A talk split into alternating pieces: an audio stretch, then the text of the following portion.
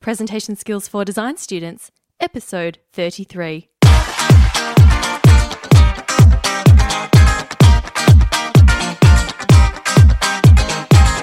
Are you a design student or graduate who wants to succeed in the professional world?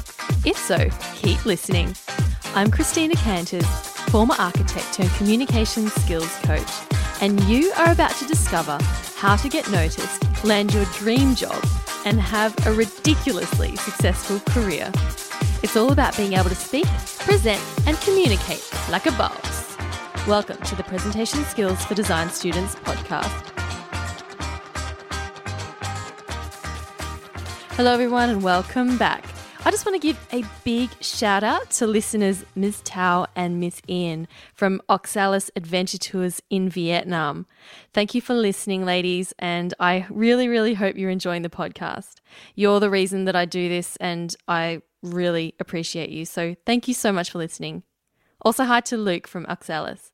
I'd definitely love to come and visit you soon in Vietnam. I've never been there before, and it sounds totally awesome. Okay, Anyway, this week's episode is a little bit different to all the other ones. Now, I know I talk a lot about taking the skills that you learn on the podcast and applying them to real life situations. Because it's one thing to learn this stuff, but actually practicing and applying these skills is something else altogether. And that's how you're really going to see improvement. So that's why I keep giving you these little challenges each week to just practice and practice these skills. Now, today I want to share with you a story of one listener, Sher Leen from Melbourne in Australia. And she, Sher Leen, has, in a relatively short space of time, learned how to become a more effective communicator. She practiced what she learnt, and she has already seen incredible success in her recent job hunting experience. Now, why am I sharing this with you? It's because I want to show you that yes, you really can learn these skills. Sher Leen has done it and she's seen incredible results. And I just want to show you that yes, they do work and they can help you immensely. You can find show notes and links and everything that I mentioned in this episode at designdrawspeak.com slash 033. I'm really excited to be sharing this with you Oh, and also stay tuned till the end because I'm going to share with you the results of my challenge from last week, which is to which was to ask advice from somebody and see what happens. So stay tuned for that. But in the meantime, let's listen and learn from the very enthusiastic Sher Leen from Melbourne. Sher Leen is a podcast listener from Melbourne and she has been listening to the podcast. She told me for about six weeks. She's been listening for about six weeks now. A couple of weeks ago, she had a job interview coming up and she was really nervous for it because she was actually changing directions in her career, going from a science research role into technology and consulting. So she was she was a bit concerned as to how to approach this whole process. So she reached out to me and, and we had a couple of Skype sessions. We talked about why she was changing directions, what her strengths were, and what she could offer the company. And what we did was we workshopped some answers to potential questions. And then in the second ses- session, we did a bit of a mock interview, and I helped her with the way that she was answering the questions. She went away on her own and she did a lot of work actually to prepare for the interview. So I'm really proud of her for doing that.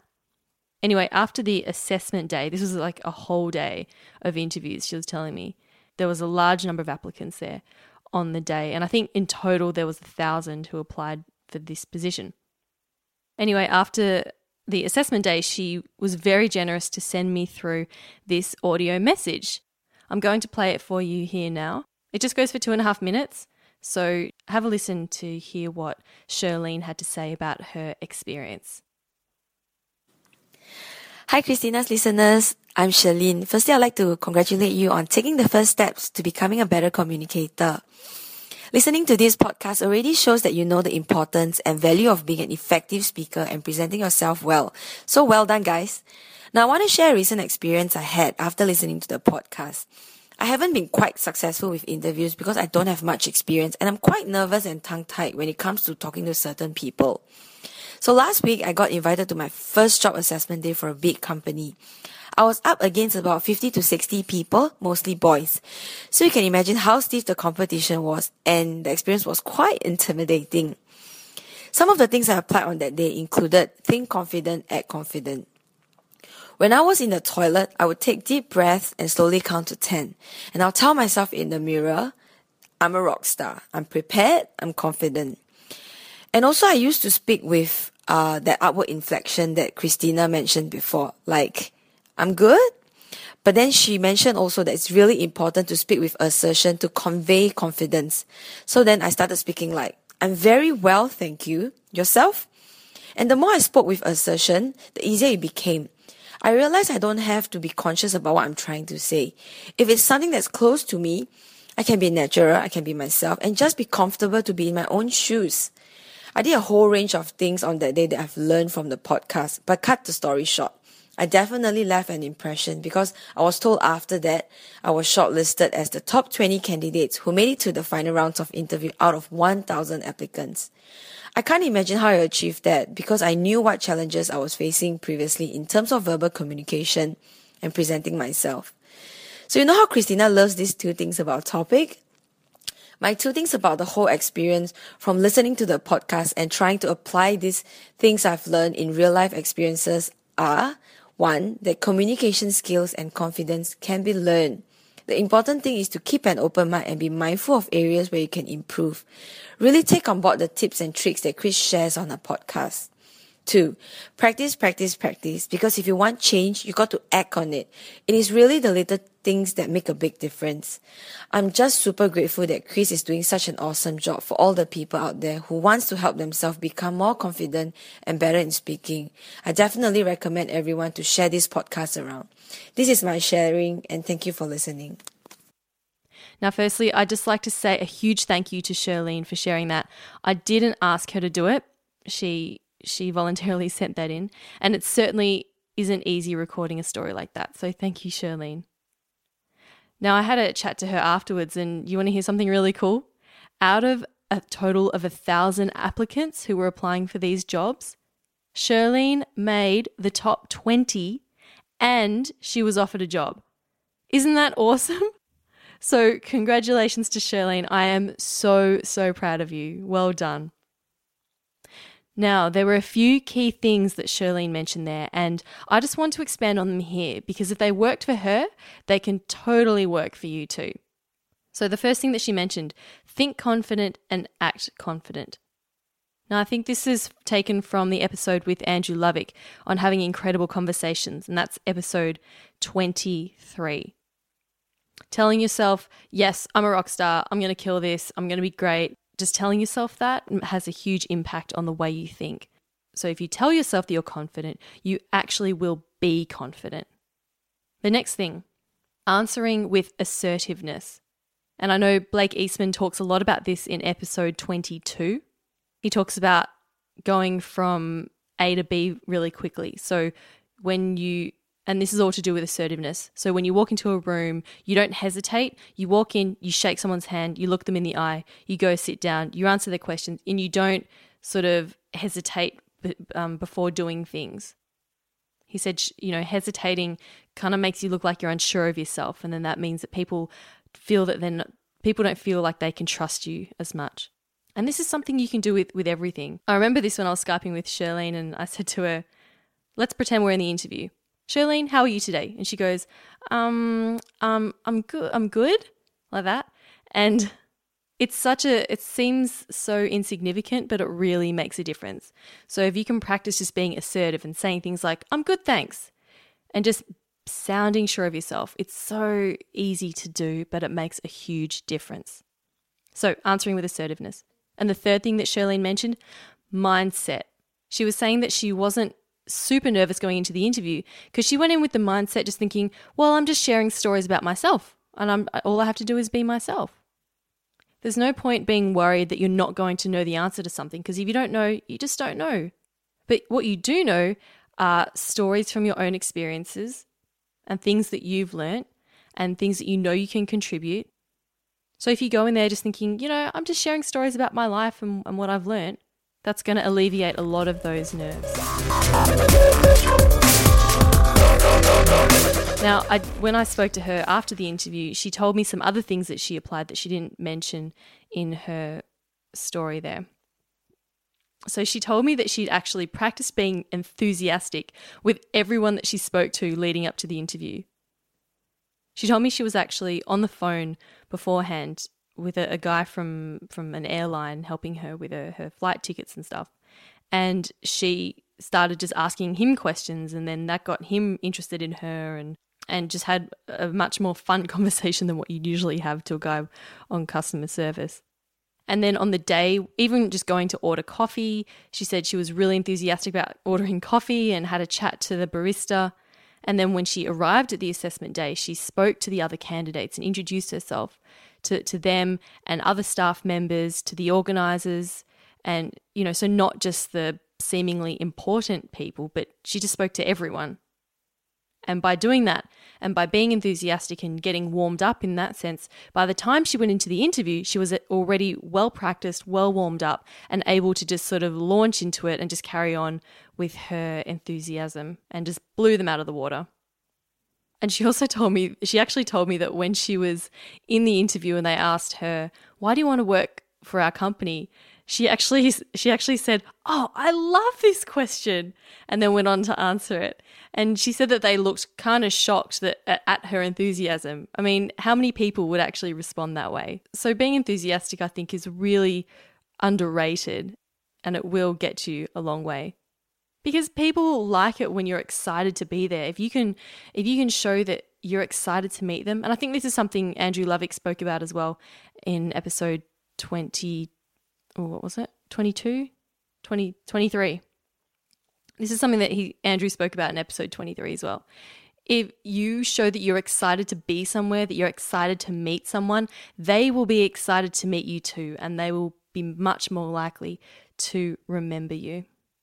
And another thing that Sher Leen told me that she applied was one of the tips that we learnt from Diane DiResta in episode 29. And this is using the CAR uh, acronym approach to answering questions. So that's CAR. So when so when you're asked in an interview, can you tell us about a, a time where you demonstrated initiative, for example? You use the CAR acronym, which is C stands for challenge, A stands for action, and R stands for the result. The problem that Sher Leen was having was that she was like, "What if they ask me uh, a question like this, and I and I just can't think of a situation?" And what we did was we pick, I got her to pick out five situations where she demonstrated some sort of quality, whether it be assertiveness, initiative, teamwork, leadership, that sort of thing. And I got her to work through a, challenge, action, result story for each one of those situations, and then to mentally tag each story with a certain quality that she demonstrated. So then when she went into the interview, she already had these five different situations and stories already planned in her head. So when they said, you know, have you shown initiative? She could go, okay, which one of those five stories should I share? And it just made it a lot easier for her to choose what to say instead of trying to think of something off the top of her head. And if you're thinking, well, I'm not, I may not necessarily be answering the question, you know, it doesn't really matter. Say they're asking you to share an experience where you demonstrated leadership and you think, oh, well, I've only got a story that's about teamwork, it doesn't matter. Just share it anyway, because you're still demonstrating some sort of quality. And you can relate it, like find a way to relate it back to leadership. So when you get a question like that, don't freak out. Just say something and share share some story that demonstrates some sort of good quality that they're going to uh, appreciate and value. Thank you so much, Sher Leen, for sharing your experiences with us. And again, Sher Leen had only listened to the podcast for about four to six weeks, or about it was about four weeks before actually doing this interview. And she said that she listened to a few episodes uh, a few times over, but what she did was she drew out some of those specific lessons that, that, that she mentioned and she just practiced them over and over again.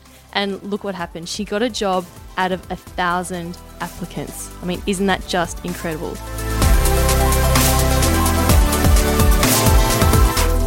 Okay, so your challenge this week I'd like you to pick one thing that Sher Leen did and apply it yourself. So, whether it's answering questions with assertiveness, telling yourself that you're a rock star, or just being enthusiastic with a boring phone call, maybe to your bank or, phone company or, or your electricity provider. Ugh. Why don't you make it a challenge to get a laugh or, or a non robotic response from, from the other person? You may just find that they'll treat you a little bit nicer. Plus, you'll make their day a little bit brighter too. And isn't that what human interaction should be all about? Yeah, I think so. Oh, yes, and before I go, do you remember the challenge I gave in the last episode? It was all about asking for advice and trying to ask in, you know, a different sort of way. I took on this challenge myself and I reached out to Donald Bates, who is a professor at the Architecture School at the University of Melbourne in Australia. He's also a director of Lab Architecture Studio, and was one of the architects behind the landmark building Federation Square in Melbourne. Now, to ask him a question, I actually made him a video, of course, because I like video. Uh, I'll put that in the show notes as well if you want to have a look. But the question I asked him was What is the best way a graduate can go about securing a paid role in a design firm? And I asked him this question and I gave him a few different options. I said, Would, would you say A, B, C, or D? Please just answer A, B, C, or D, and that would be amazing. Now, I did get a response from him and he said, Thanks for the email and for the YouTube question. It's a unique way to ask a question to one person. So, yeah, he appreciated the video. And not only did he give me an answer, the answer he gave was D, which was about networking. And he gave me this extended response.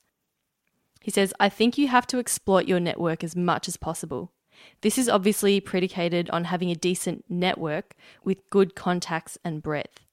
I think it implies that students need to formulate their professional network long before they finish school and start looking for a job.